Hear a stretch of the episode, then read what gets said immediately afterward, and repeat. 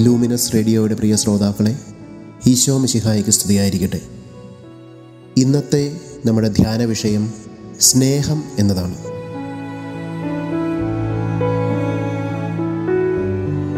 ഒരു മനുഷ്യാത്മാവ് സ്വർഗത്തിൽ നിന്ന് പുറപ്പെട്ടു വരുമ്പോൾ ഭൂമിയിലെത്തി എങ്ങനെ ദൈവത്തെ പ്രസാദിപ്പിക്കണമെന്ന് ആത്മാവിൽ രേഖപ്പെടുത്തിയിട്ടുണ്ട്.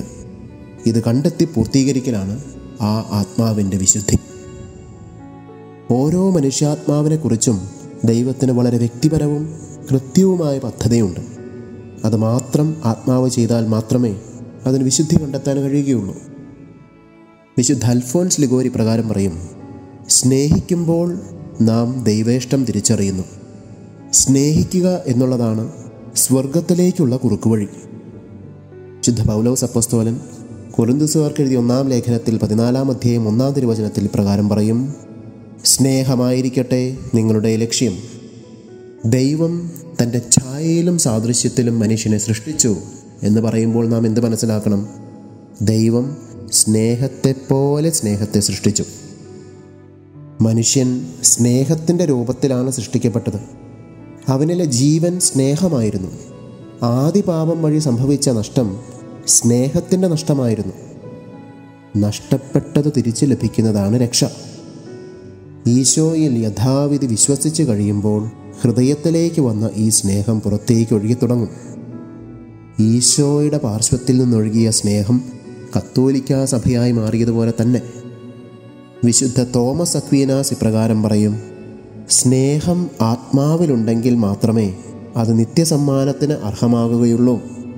എങ്കിൽ ഒരു വ്യക്തിയുടെ വിശ്വാസ വളർച്ചയാണ് സ്നേഹം.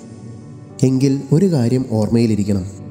ഈശോയുടെ പേരിൽ പ്രവർത്തിക്കുന്ന കാര്യങ്ങൾക്കല്ല പ്രസക്തി. സ്നേഹം ആയിരിക്കുക എന്നതിലായിരിക്കണം ശ്രദ്ധ. സ്നേഹത്തിന്റെ പേരിലാണ് അന്ത്യവിധി എന്ന് ഓർക്കണം. സ്വർഗത്തിൽ പോകാൻ വിശ്വാസത്തിന്റെ അടയാളമല്ല സ്നേഹത്തിന്റെ അടയാളമാണ് പ്രധാനം. നമ്മുടെ സഹോദരങ്ങളെ സ്നേഹിക്കാൻ വേണ്ടി ഏറ്റ മുറിവുകളാണ് സ്നേഹത്തിന്റെ മറുക്. സ്നേഹം എപ്പോഴും മുറിപ്പെടുത്തലാണ്. അതുകൊണ്ട് ആത്മാർത്ഥ സ്നേഹത്തിൽ എപ്പോഴും ഒരു മുറിവുണ്ട്.